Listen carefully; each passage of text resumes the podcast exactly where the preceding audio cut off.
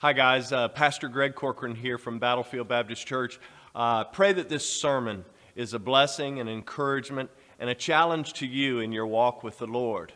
Additionally, I just wanted to say that if we here at Battlefield can ever be a blessing to you, please don't hesitate to contact us. And the best way to do that is through our website at battlefieldbaptist.org. Again, I pray this sermon blesses you, encourages you, and uh, that you'll fall more in love with God, more in love with His Word, and more in love with people. His wounds have paid my ransom and your ransom, and everyone who has called upon the name of the Lord for the forgiveness of sin. Isn't that good?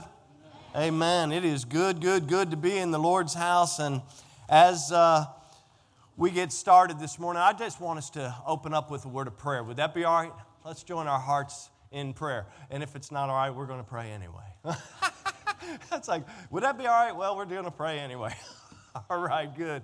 All right, let's go to the Lord in prayer this morning. Father, we do thank you. God, we thank you for these songs that remind us of your deep love and, and the hope that we have because of Jesus. Lord, I pray that today that you would move amongst our our midst, God, for those who are here, those who are watching online, God, that today you would receive the honor and the glory, God, that you would do what only you can do in this place. Lord, I pray that if there's somebody in this room that has never trusted Christ as their Lord and Savior, God, that's the first step. And so, Lord, I pray that today, through the preaching and teaching of your word and the wooing of your Holy Spirit, God, that you would draw that person unto yourself God, that they might trust Christ. Lord, for those of us who have called upon the name of the Lord, I pray that we would be not only encouraged and challenged today, but that we would be emboldened to go from this place living a life that brings you honor and a life that brings you glory. God, I pray this in the precious and the powerful name of Jesus, and for his sake, amen and amen. Well, it is uh, good to see you this morning. And uh, this morning, as you can see from the title, I want to talk to you about one of these uh, I am statements from Jesus. And um, as we make our way to Resurrection Sunday, I thought it would be helpful to remember some of the wonderful details surrounding our Lord and Savior. Last week, if you were here, we uh, were encouraged by the truth for all that believe that Jesus is the Good Shepherd. Are you thankful that you have a Good Shepherd? I am. Because you remember we were reminded last week that sheep, uh, and, and, please, I'm, I'll point it at me. We're kind of dumb, aren't we? You know, like I was telling you, like uh, statistics will show that you could have good water and good uh, uh, food just over the hill, and the sheep would wander around in the same spot and never be able to find that water unless they had a good shepherd. And so I'm thankful for the good shepherd in my life. And so uh, I also want us to remember the truths surrounding our Savior. It, sings, it seems like we sing, we sing about, we pray to, we praise, and we serve the great I am, but I'm not really sure that we uh, appreciate Him at all the times or, or what that really means. But in the Old Testament, we find that there are over 150, I don't know if you knew this, there were over 150 I am statements. Interestingly enough, the very last I am statement comes in Malachi chapter 3 and verse number 6. Notice what Jesus, or, what the Bible says. God says, For I am the Lord, I change not. Now just focus on that for a second. I am the Lord, I change not. Isn't that good? Do you know anybody who changes their mind about anything? Maybe us. Have you ever, let's be honest here. This, hey, this is a friend, we're in the friend zone, right? We're in the no judgment zone. Anybody here ever change their mind about anything? Only 50 of you. The rest of you are liars. Uh, that's a different Sunday, a different message, right? I mean, let me give you one. Thou shalt not lie, okay? All right. All right, let's move on, right? We change our mind all the time, so I'm thankful that I have a God who never changes. Hebrews 13 and verse number 5 tells me that He's the same. he's the same yesterday, He's the same today, and He's the same for how long? Forever. How long's forever? I asked that in Sunday school. How long's forever? You guys are really smart. really smart. And if we were to take a tour of Scripture, If we were to take a tour of Scripture, we could read all about the pre existence and the glory of Jesus Christ. In fact, last Sunday, we were in Philippians chapter 2. It talks about his pre existence. You could go to Colossians 1, you can go to Hebrews 1, or John chapter 1 in the very first few verses of Scripture and talk about his pre existent glory. The truth of God's Word definitively, I say definitively exposes it definitively exposes Jesus Christ to be the very same great I am that is spoken about over 150 times in the Old Testament. It's all pointing to Jesus. In fact, throughout the Gospel of John, Jesus pronounces himself to, with these I am statements on seven, on seven different occasions, and he actually reinforces his statements on one occasion in John chapter 8. He's, he's answering some questions and some objections of some angry people. Say angry people. Have you ever met them? They're out there. I just would prefer that they stay out there and not in here. This is not an angry place. If you want to be angry, I want to encourage you go find a Methodist church down the street, all right? no, I'm just teasing. I'm just teasing. I'm just teasing. I say that for my dad my dad has been a minister of music at a Methodist church for 50 some years, and uh, so I say that in jest to him. no, seriously, go find a Methodist church. No, all right. but in John chapter 8, Jesus, he's talking with some angry people, and these Jews, they're asking him questions, they're making objections about all kind of things. And then he gets to the end of John chapter 8, and John chapter 8, verse 58, notice what he says. He says, Verily, verily, I say unto you that before Abraham was, I don't know if you get it, but that's called strong. That's called coming out of the gate strong. He's telling Jewish people who don't believe in him, but they certainly believe in Abraham. Oh, Father Abraham had many sons, and Father Abraham. All right, we can sing that song all we want, right? They believe in Abraham, and so what does Jesus say? He flips the lid right on him. He says, Hey, before Abraham was, I got news for you. I am. Can you imagine? Oh, they hated him even the more when he said it. One of the most powerful claims Jesus ever made in his earthly life and ministry. Therefore, when Jesus identifies himself as I am, he deliberately, he's indicating that he's equal with God. He's indicating not only am I equal with God, and by the way, he's not bragging. He's not bragging when he says, I'm equal with God. In fact, in Philippians chapter 2, he thought it not robbery to be equal with God, but made of himself no reputation and took upon himself the form of a servant. He humbled himself and took upon himself the form of a servant. He, he wasn't bragging, he was just saying, Hey, I'm God, and I'm God in the flesh. In Matthew chapter 14, Jesus comes to his disciples. You remember this. They're out in the midst of a, of a storm on the Sea of Galilee, and he comes walking to them, and he's walking to them on what? And the disciples, they're like, What's going on? They get scared, right? And so they cry out. They cry out. They're like, Cry out in fear. And in Matthew chapter 14 and verse number 27, just like it's another day, I mean, I don't, I'm not sure, I don't think Jesus had pockets in his cloak, but it's just like another day. He's out strolling along the water. And this is what he says He says, Be of good cheer. He says, Why are you afraid? He says, Be of good cheer. It is I. It is I.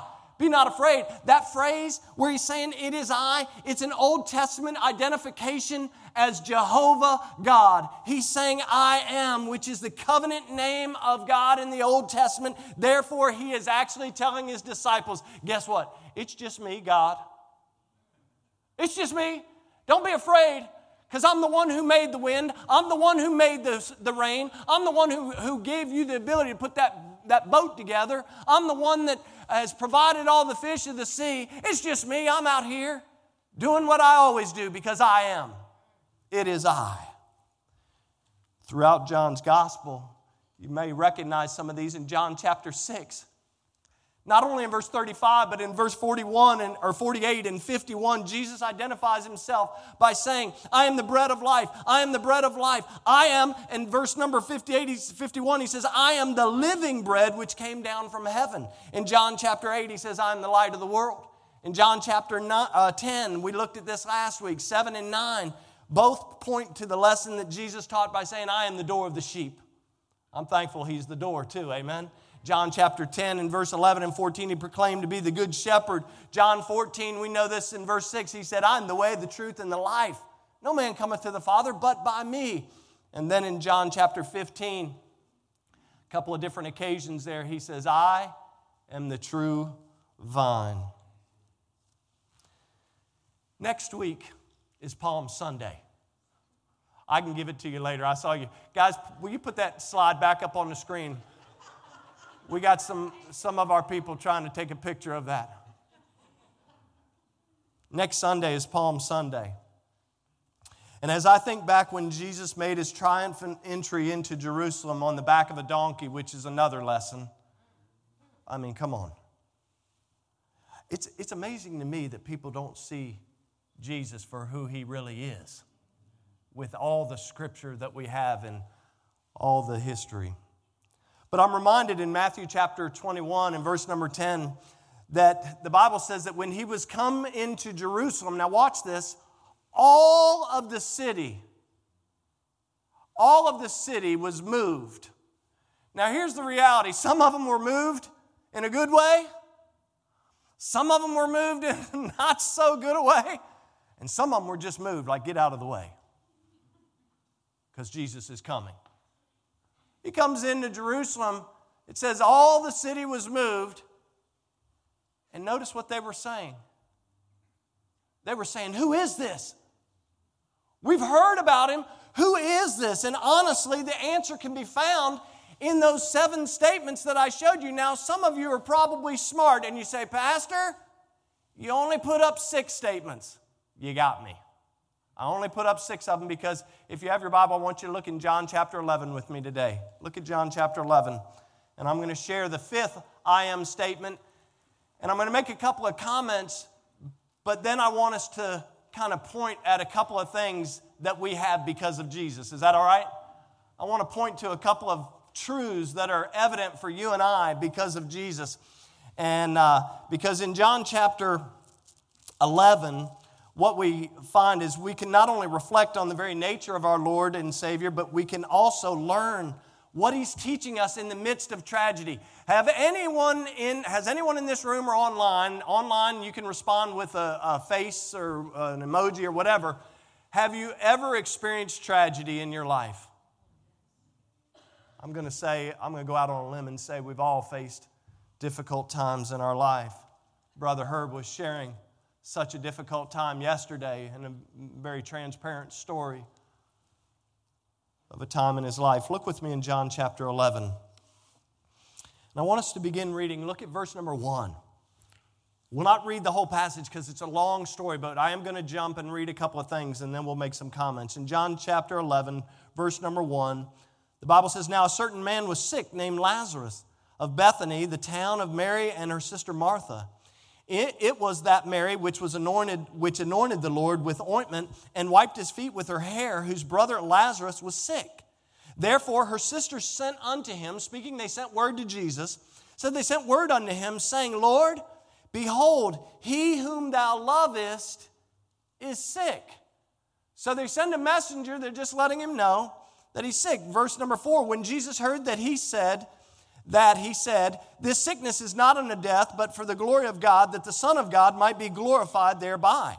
Now, Jesus loved Martha and her sister and Lazarus, so you see he has affection for him. Verse 6 When he had heard, therefore, that he was sick, he abode two days still in the same place where he was. Then, after that, he saith to his disciples, Let us go into Judea again. And so, verse number 11, drop down in verse number 11, Jesus tells them, He says, Listen, He says, Our friend Lazarus is sleeping, but He says, I'm going to go that I might actually wake him up. And so, what's really interesting is if you look at uh, uh, the, the, following scriptures, the disciples are actually relieved. They're like, Phew, they're like, okay, man, praise the Lord. We thought, we thought something was really wrong. They said he was sick. We didn't know he was going to die. And so we thought he was dying, but you said you're just going to go wake him up. So they're kind of relieved thinking that the sickness has just got him asleep. He's just lethargic. He needs to be woken up. but in verse number 14, Jesus clarifies what's going on with Lazarus. And he says, Lazarus is dead.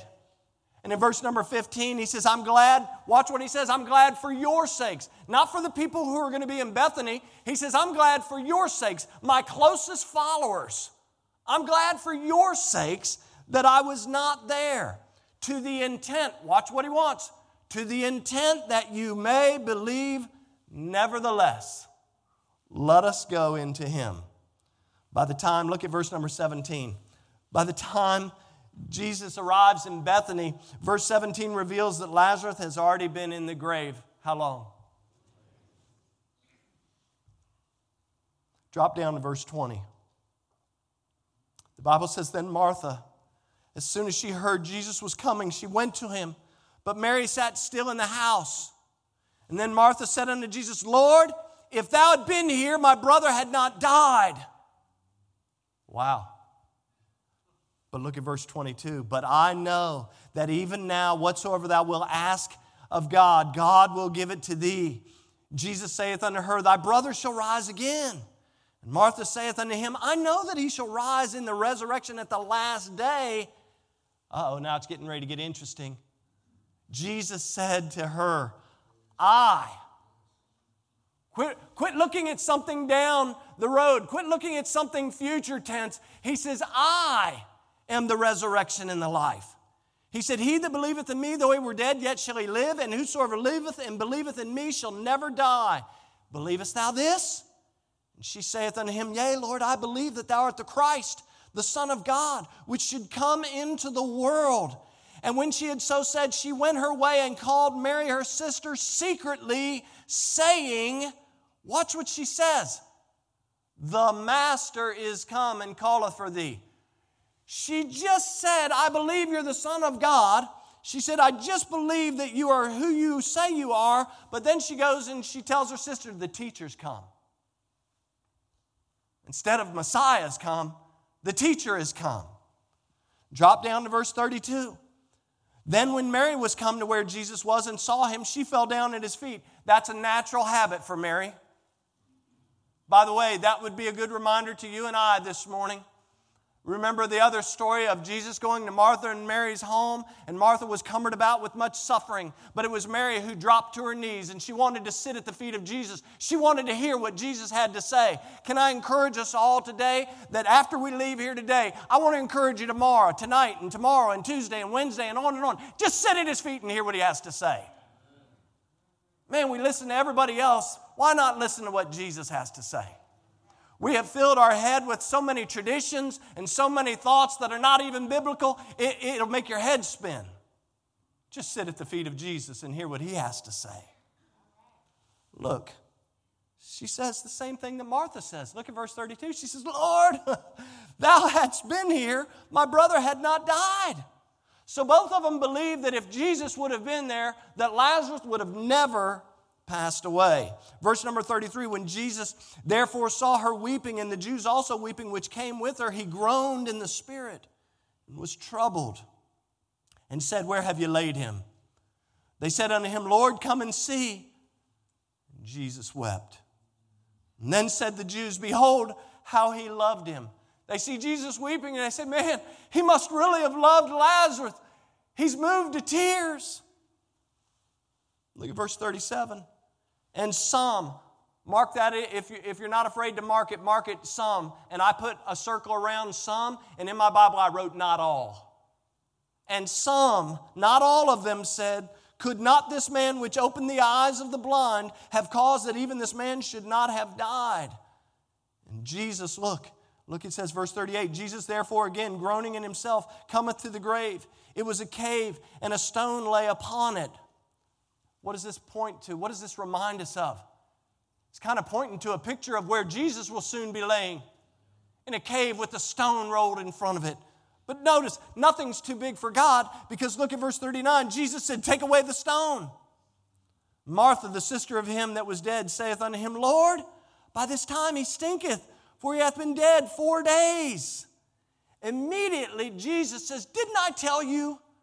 Didn't you meet me on the road? Watch what he says here in verse 40. He says, Didn't I say, I said unto thee that if thou would believe, thou should see the glory of God?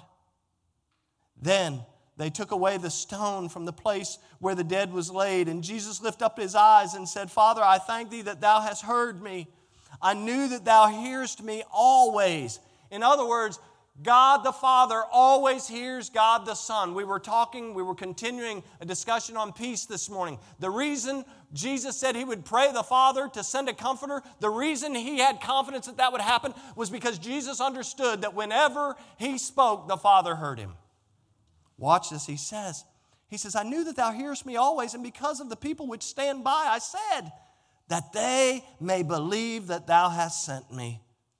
And when he had thus spoken, he cried with a loud voice, hmm. Lazarus, come forth. Verse 44 says, He that was dead came forth, bound hand and foot with grave clothes, and his face was bound about with a napkin. And Jesus saith unto them, Loose him and let him go. What an incredible, I mean, if you guys aren't picking up what Jesus is laying down this morning, I want to encourage you. What an incredible story of Jesus' power over life and death. When he said, I am the resurrection and the life, he was making a bold proclamation that he was not only the giver, but he was the overseer of our very life. And so I just want to share a couple of side thoughts to this incredible story. And as we draw ourselves closer next Sunday, Palm Sunday, and as we prepare our hearts for Resurrection Sunday, and by the way, we ought to be celebrating the resurrection of Jesus every day of our life. But as we gather and we have people that will invite and they'll come and we'll worship Jesus together on that day, and I'm praying that people will be saved on that day. As we do that, there are a couple things I want to point to that you and I can rejoice in today. Would that be all right? If you're a note taker, here's number one. Because of Jesus, death has lost its sting. Woo! Can somebody say, Thank you, Jesus? Listen, sometimes I feel like I'm pulling hair, all right? But when I say that because of Jesus, death has lost its sting, there should be no preacher in the world that should say, Can somebody say amen? we ought to just think, Amen. Automatically, death has lost its sting. Look at verse, now I didn't read these verses, but I want you to continue on. Look at verse 45 and following. Because here's what takes place. In verse number 45, it says, Then many, again, I circled in my Bible and said, Not all, but many of the Jews which came to Mary and had seen these things which Jesus did, watch what happened. They got saved. They believed on him. Their life was changed. They're like, whoo, Woo! They had, they had faith. They believed on him. But notice verse 46. Here we go. But some of them, it's the other side of the equation, went their ways to the Pharisees and told them what things Jesus had done. Verse 47 then gathered the chief. Here they go, these scoundrels. Scoundrels. They gathered the chief priests and the Pharisees a council and said, What do we do? For this man doeth many miracles. How about saying amen? What do we do? Verse 48 If we let him thus alone, all men, can you imagine? Can you imagine? If we let him thus alone, all men will believe on him. Wow. And the Romans shall come and take away both our place and our nation. They were more worried about their power and prestige than they were about eternal things. Drop down to verse 53. Then from that day forth they took counsel together for to put him to death. When Jesus says, I am the resurrection and the life, in John chapter 11, he is starting to unfold in the raise in the miracle resurrection there of Lazarus. He is starting to unfold events that actually lead to his death. and it's a visual picture as we look at the tomb and we look at the stone and whatnot. It's an actual picture, a visual picture that we can see for foreshadowing of what Jesus is going to do when he conquers and uh, conquers death, and he ultimately pray, uh, pays sin's price for our sin, and not for ours only, as 1 John 2 2 says, but for the sins of the whole world. Now, they're only efficacious if you believe. It isn't like it's a blanket statement for the sins of the whole world, then let's just just close up shop. Let's not send the gospel into all the world. Let's not go into the highways and byways and compel people to come in. Not only for our sins, but for the sins of the whole world. Truly, this story causes us to think about and view physical death from Jesus' perspective. I love to look at things from his perspective because my perspective sometimes, as my wife will let you know, is flawed. Anybody here ever have a flawed perspective? By the way, a little, uh, little, uh, a little uh, advertisement. I started a discussion on Wednesday night about proper perspective. We didn't finish the lesson. We're going to get back there on Wednesday. I encourage you to join us. 7 o'clock, Wednesday night great stuff from God's Word, not because I was teaching it, but because God was teaching it. And so I encourage, encourage you to join us on Wednesday night. Look at verse number 22. Again, Martha is speaking to Jesus, and she says, But I know that even now, that whatsoever thou ask of God, he will give it to you. Jesus says, Hey, your brother's going to rise. She says, Yeah, I know he's going to rise again in the last day. And then Jesus says, No, you just don't get it. I am the resurrection and the life. He's going to live today. In other words, he's going to live today. And you don't understand that I have power over death.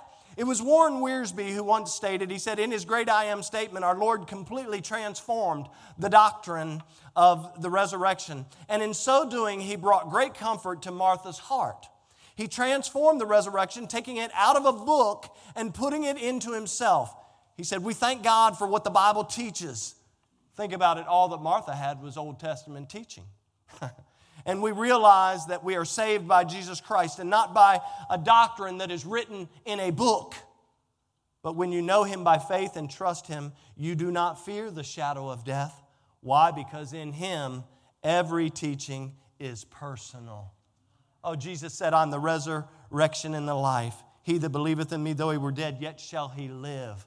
What an incredible promise because we see with Jesus, we can look into the future, and Jesus is reassuring Martha. And not only is he reassuring Martha, he's reassuring us by stating that anyone who lives, anyone who believes, will never die.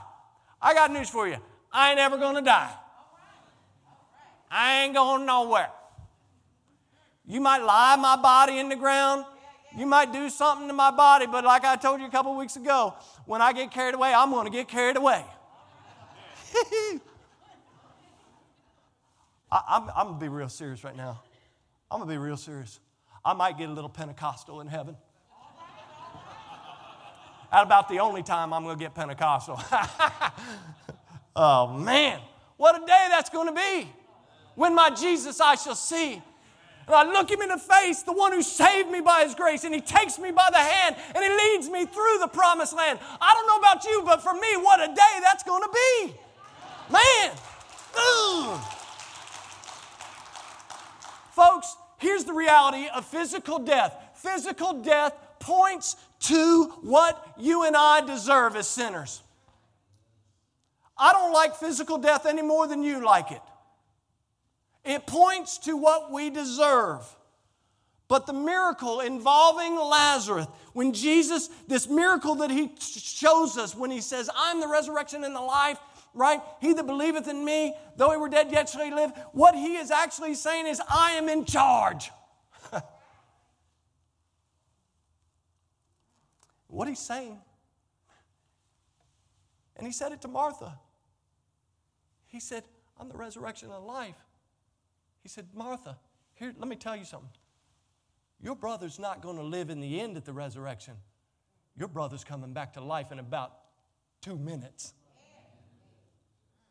I'm getting ready to walk over to that tomb that you think you've buried him in. I, am getting ready to walk over that tomb where you've been mourning since he went in there. and you're worried about how he stinks, he to smell like he just had a fresh shower when I get done with him. By the way, didn't, didn't Shadrach, Meshach, and Abednego go into some kind of a fiery furnace? And when they came out, did they smell like they had been burned? And didn't Daniel go into a lion's den? And did he have a bunch of claw marks on his face from the lion when he came out? No, he did not. This is the God we serve. Death has lost its sting. Jesus was telling Martha, instead of being sad, you need to be expecting. You need to have a great expectation. Not simply because Jesus declared to have a great expectation to her, not only just because he said, I'm the resurrection and the life, but because he proved it. He proved it. You and I can live the abundant life Jesus spoke about. Last week we were talking about the abundant life that he spoke about in John 10 10 the reason we can live that abundant life is because we actually have an assurance in Jesus Christ. In fact, John 1 4 reminds us that in him was life and the life was the light of men. In 1 John chapter 5 verses 11 and 12, and this is the record that God has given unto us eternal life and this life is found where? In his son who is the resurrection and the life. Verse 12, he that hath the son got some good news for you. He that hath the son has what? And he that hath not the Son hath not life. If you do not have the Son today, do not walk out these doors without Jesus. Please. I can't make you get saved, but let me tell you something Jesus loves you. He died for you, He gave it all for you, and all you need to do is believe that He is who He says He is. And by faith, trust Him. What a Savior. Last week we were encouraged to remember the Good Shepherd. That was very encouraging to me because why were we encouraged that He's the Good Shepherd? Because He said, The Good Shepherd, I am the Good Shepherd, and the Good Shepherd gives His what? Life for the sheep. I'm the resurrection and the life. it's all connected, folks. These are not disjointed passages of Scripture. In 2 Corinthians 5 and verse 21, the Bible puts it this way by saying, For he, God, hath made him, Jesus, to be sin for us, that's you and I, who knew no sin, that we, you and I, might be made the righteousness of God in him, i.e., Jesus Christ. The writer of Hebrews reveals in Hebrews chapter 10 and verse number 14 For by one offering, Jesus, he himself hath perfected forever them, believers, you and I, those who have called upon the name of the Lord, that are sanctified. Scripture goes on in Hebrews chapter 10. It's amazing passage of Scripture. I would encourage you to read all of the Bible. but Hebrews chapter 9 and chapter 10, I would encourage you to read it Man, because in chapter 10 it goes on after talking about he has uh, given this one sacrifice once forever and sat down at the right hand of God the Father and on and on. When you get to verse 21, it tells us that he is our high priest. In other words, you don't need me to go to the throne of God's grace. You can pray anytime, at any place. That's good news. Verse 22 tells us that we can draw near we can draw near with a true heart in full, here it is, assurance of faith. What that is saying is that you and I can actually be sure that God will accept us, not because I'm good, not because we're good or we're smart or we're great. We can be sure that God will accept us. Why? There's only one reason because of Jesus. Because of Jesus. Turn with me quickly. I, I want to uh, show this 1 Corinthians chapter 15. Flip over 1 Corinthians chapter 15.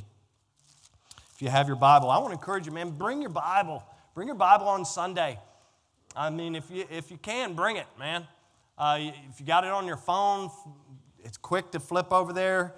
Uh, but it's important that we see these things. In 1 Corinthians 15, notice what Paul says to the church at Corinth in verse 3 and 4. He reminds us in verse number three that Christ died for our sins according to the scriptures and that he was buried and that he rose again the third day according to the scriptures. If you drop down in verse chapter 15. Drop down to verse number 54, the very last phrase of, of verse number 54. The Bible tells us that death is swallowed up in what?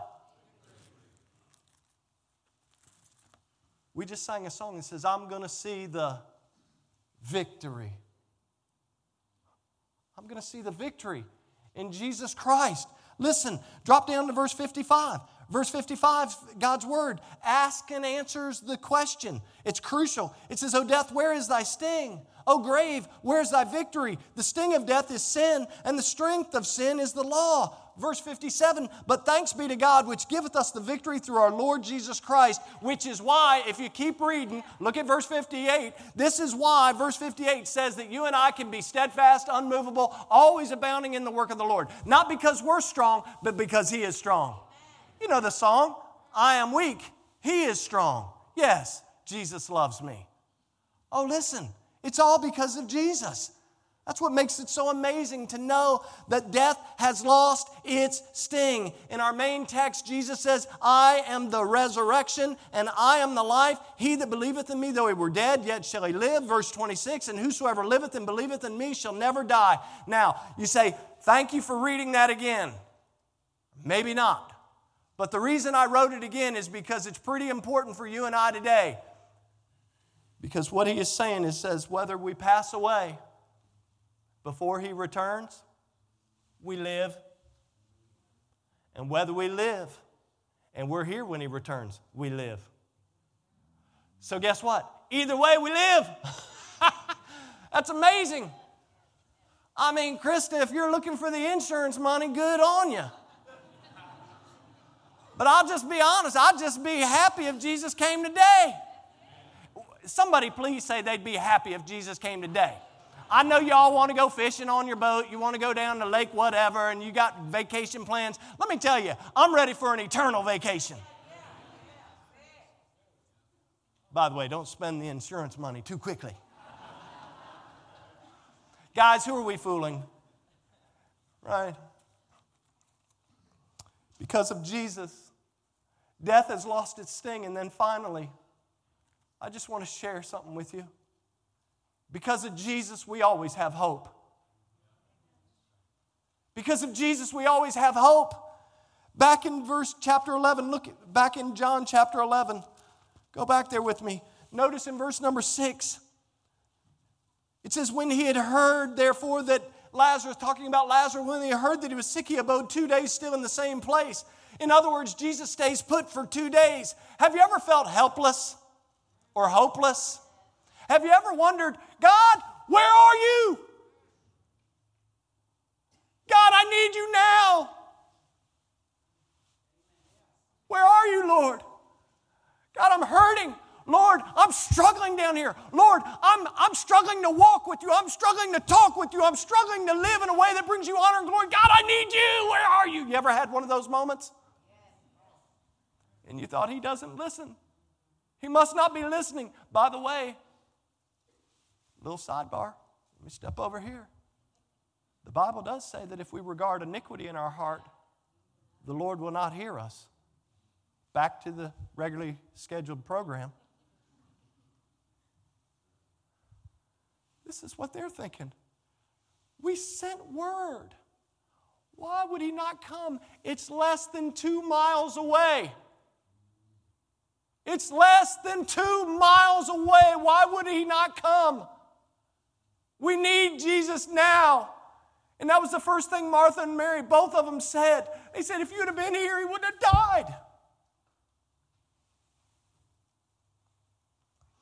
By the way, Jesus' delay in going to Bethany was not out of a due, of, uh, due to a lack of love or a lack of affection. He says it. He says this in verse 4. He says, This sickness is not unto death, but for the glory of God, that the Son of God might be glorified thereby. He says, God's going to demonstrate to them, He's going to demonstrate to my disciples, He's going to demonstrate to everyone that I am indeed the only begotten Son of God. I am the living God. He's going to demonstrate it. This is what it's all about. And this may seem brutal, But the reality is sometimes Jesus delays, even to those who he loves. And you say, Where do I get that from? Well, the passage told me that Jesus loved them, that he loved Martha, Mary, and Lazarus. Sometimes he delays, even on behalf of those that he loves. When he finally arrives, both of them say the same thing Lord, if you had been here, we, my brother wouldn't have died. But in that moment, when Jesus professes himself to be the resurrection and the life to Martha, here's the beautiful thing everything changes. Everything changes. You see, because now Martha understands that life is not over for her brother. Jesus reminds her, hey, you think he's dead. But I say unto you, I'm the resurrection and the life, and if he believes in me, he's going to live. And so he sets things on its head. Peter says in 1 Peter chapter 1 and verse number 3, Blessed be the God and Father of our Lord Jesus Christ, which according to his abundant mercy, right, has begotten us. Now, that phrase, begotten us, is an old King James phrase, and it literally means he's given us a new birth. There's a time that we must be born. He was telling this to Nicodemus in John chapter 3. There's a time that we're born physically, and he's saying there's a time that we must be born again spiritually. He's referencing, Peter is referencing that new birth that takes place in Jesus Christ. He says, He hath begotten us again unto a lively or living hope. How did he do it? By the resurrection of Jesus Christ from the dead. Now, watch this because I love this verse number four to an inheritance incorruptible and undefiled, and that fadeth not away, reserved in heaven for you. There's a lot of people in this side of heaven looking for an inheritance. Oh, shh, Pastor, don't be talking about that. Don't talk about that. That's a touchy subject. Can I tell you? Isn't it amazing how much God loves us? He's already provided inheritance for all of us who believe.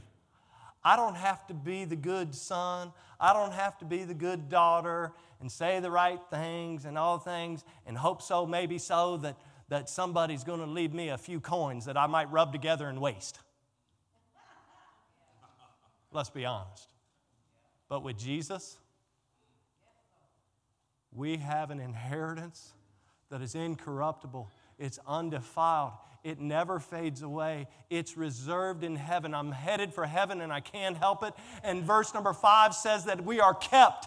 We are kept by the power of God through faith unto salvation, ready to be revealed in the last time. Oh, what a Savior we serve. Psalm 146 5 says, Happy is he that hath the God of Jacob for his help, whose hope is in the Lord his God. Proverbs 10 28, the hope of the righteous shall be gladness, but the expectation, uh oh, there's an expectation for the wicked too. The expectation of the wicked shall perish. Lamentations chapter 3, what a wonderful passage of Scripture.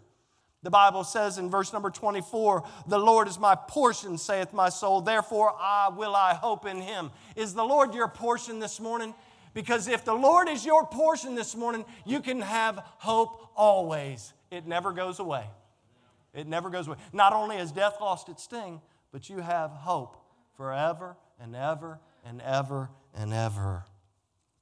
Verse 26 of that same passage tells us that it is good it is good that a man should both hope and quietly wait for the salvation of the Lord. Turn with me to 1 Thessalonians chapter 4. 1 Thessalonians chapter 4, and then we're going to wrap this up. 1 Thessalonians chapter 4.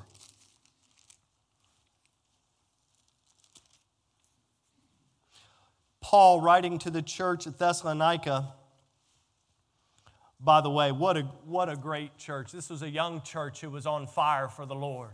And Paul had to leave. You know, they were chasing him out of town. and so he had to leave. He went on, made a stop, and then went on to uh, Athens and whatnot. But here he writes to the church of Thessalonica, and notice what he says in verse number 13 and following. He says, But I would not have you to be ignorant, brethren, concerning them which are asleep that you sorrow not, even as others which have what? No hope. He says, Hey, listen. Because of Jesus, I know you have hope.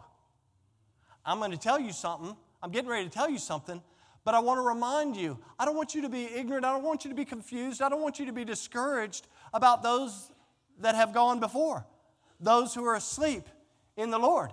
He says, he says, I would not have you to be ignorant, brethren, concerning them which are asleep, that you sorrow not, even as others which have no hope. For if we believe, if is a big word, is it not? He says, For if we believe that Jesus died and rose again, even so them also which sleep in Jesus will God bring with him.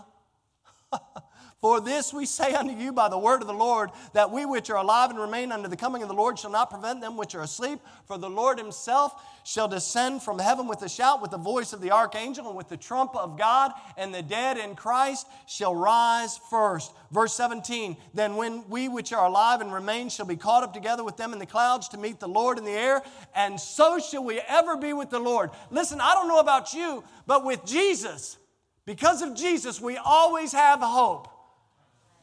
If I pass away before he returns, I live.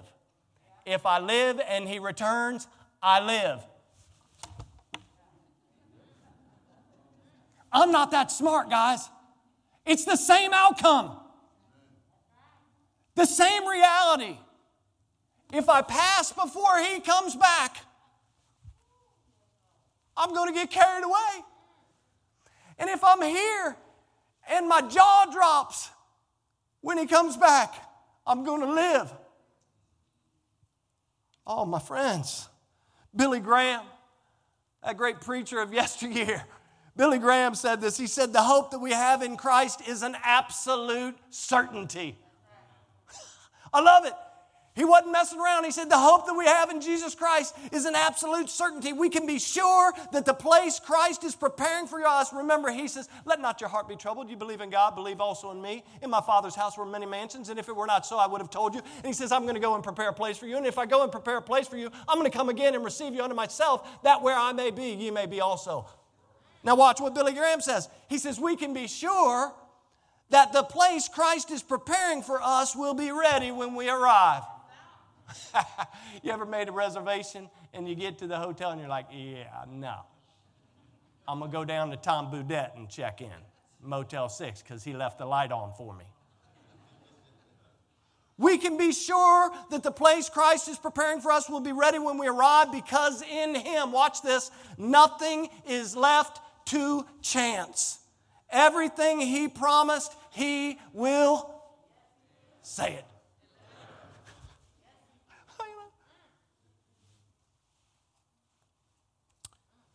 Folks, humankind, that's the politically correct way of saying it. You're welcome. Humankind, humankind was never created for sin and death. It was never created for sin and death. It created for righteousness and life. And those who are spiritually dead can be brought back, watch this, can be brought back to life through this new birth in Jesus Christ, physically born, spiritually born, can be brought back to life through the power of Jesus. Think about it.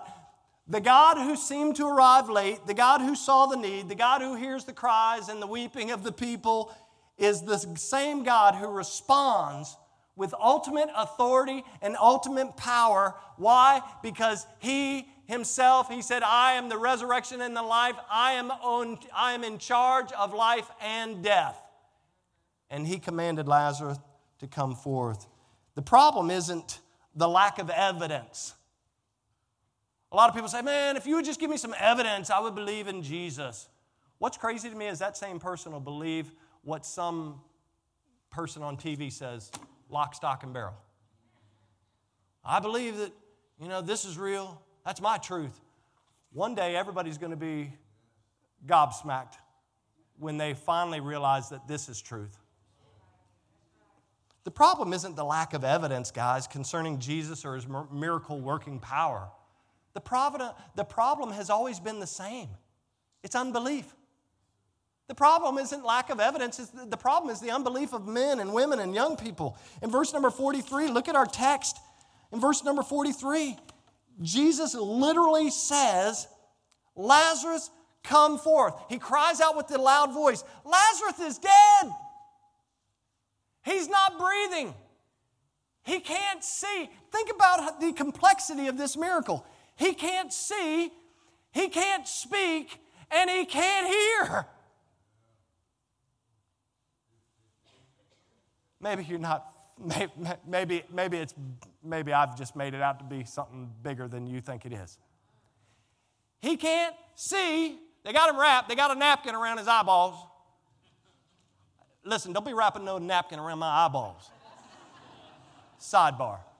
They got him wrapped up, they got the napkin around his eyeballs. Jesus says, Lazarus, come forth. A man who doesn't see, a man who doesn't speak, a man who doesn't smell, he doesn't even know he stinketh. He doesn't know all these things, and he can't hear. And yet, when Jesus says, Lazarus, come forth, guess what? You know what he did? he got up. You say, you don't have any proof, brother, that he was laying down in the prostrate position, prostrate position. He might have just been up against a wall in there. I don't care if he was up against the wall, laying down, or under a rock. What I know is that when Jesus said, Lazarus, come forth, he got up and he said, Come on. And he came out of the tomb. Jesus actually declares, but friends, if you don't hear anything else, hear this. This and every other great I am statement that Jesus shares, every one of them, watch this, every one of these statements are given to you and I so that we can know Him and so that we can believe in Him.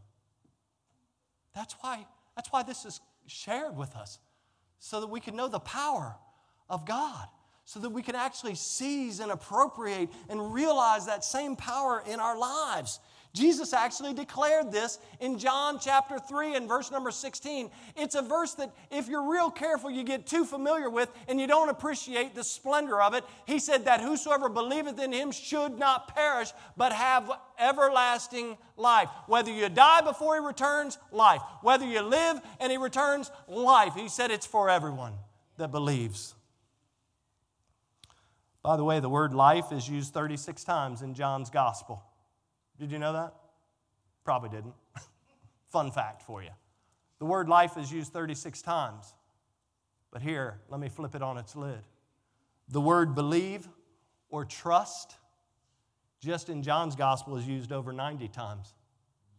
Three times as much as life is the reminder that we need to believe. We need to trust to seize this life. In John chapter 20, verse 31, the key of it all John says these things are written that you might believe that Jesus is the Christ, the Son of God, and that in believing you might have what? Life through his name. After making his I am claim to Martha, he then asked the most important question of all. It's a question I'm going to ask you today. It's a question I've been asking for nine years. It ain't just so special for today that I'm just all of a sudden going to ask it. It's a question I've been asking for almost nine years as the pastor here at Battlefield Baptist Church. Jesus asked Martha the most important question. Back in verse number 26, he says, Do you believe it? He says, I'm the resurrection and life. He says, Do you believe it? the question is the same for us today. He says, Do you believe it? Revelation chapter 1, I love this. Revelation chapter 1 and verse number 18, Jesus shares one final I am statement. And he says, I am he that liveth and was dead. Behold, I am alive forevermore. Amen. And watch what he says. He says, And I have the keys, I have the keys of hell and of death. In order, in other words, he is in charge. Do you believe? Do you believe that He's the resurrection and the life? Can I say this lovingly? Don't put off till tomorrow what you know you need to do today, because tomorrow may never come. The Bible says to boast not thyself for tomorrow, for thou knowest not what a day may bring forth. The Bible says that there's coming a time that every one of us will die and we'll give an account of ourselves to God. Hebrews, but that was Romans 14, 12. Hebrews 9, 27 says it's appointed unto men once to die, and after this, the judgment. Don't put it off. If you believe that Jesus is the Christ, the Son of God, you believe that He is the resurrection and the life, and you have never, never taken that opportunity to say, Jesus, I not only believe, but I'm asking you to forgive me. I want to receive you by faith. I want to, I want to ask you to come into my life. I'm trusting you to be the Lord and the Savior of my life. And I want you to help me from this day forward to live in a way that brings you honor and glory. Can I tell you, do not walk out today. Do not turn off the computer or TV today without Jesus. Because with Jesus, death has lost its sting, and because of Jesus, we always have hope based upon what we know from the Word of God, and I'll just share this and we'll pray. Without Jesus, based on what we know from Scripture, without Jesus, there is neither resurrection or life. Friends, that's a sobering thought. Listen, life is tough. It's, it, it's getting tougher for our kids. Our kids are going through things that some of uh, uh, us, and I'll include it so it seems real, some of us senior saints never had to go through. Well, I had to go through a lot. Yes, I'm not, I'm not belittling what you went through, sir or ma'am. But our young people are going through all, they're having all kind of stuff thrown at them, stuff that we never thought about. The, the advent of, of, a, a, of a device that can connect you with the world and be in your pocket 24 7. Listen, I, I, I, want you to know I'm okay with technology. I just say let's use technology for good, not for evil. Okay? I'm not, I'm not, not saying, hey, it's nice to be able to get the grocery list from my wife on the text, you know, the honeydew list. It, it, it's, it's there because then it can remind me of what I'm supposed to do, right? But these kids are being hit with all kind of stuff. Tell them. Tell mom and dad. You guys know what I'm talking about. It doesn't matter whether you go to a Christian school, a public school, you're homeschooled, you're getting hit with stuff that we never really had to deal with. And I can tell you that without Jesus, it's not going to be possible for them to get through. Sir, without Jesus, you're not going to be able to lead your children through. Ma'am, mom, grandma, Auntie Anne, please have pretzels. Auntie Ann, you're not going to get through without Jesus either.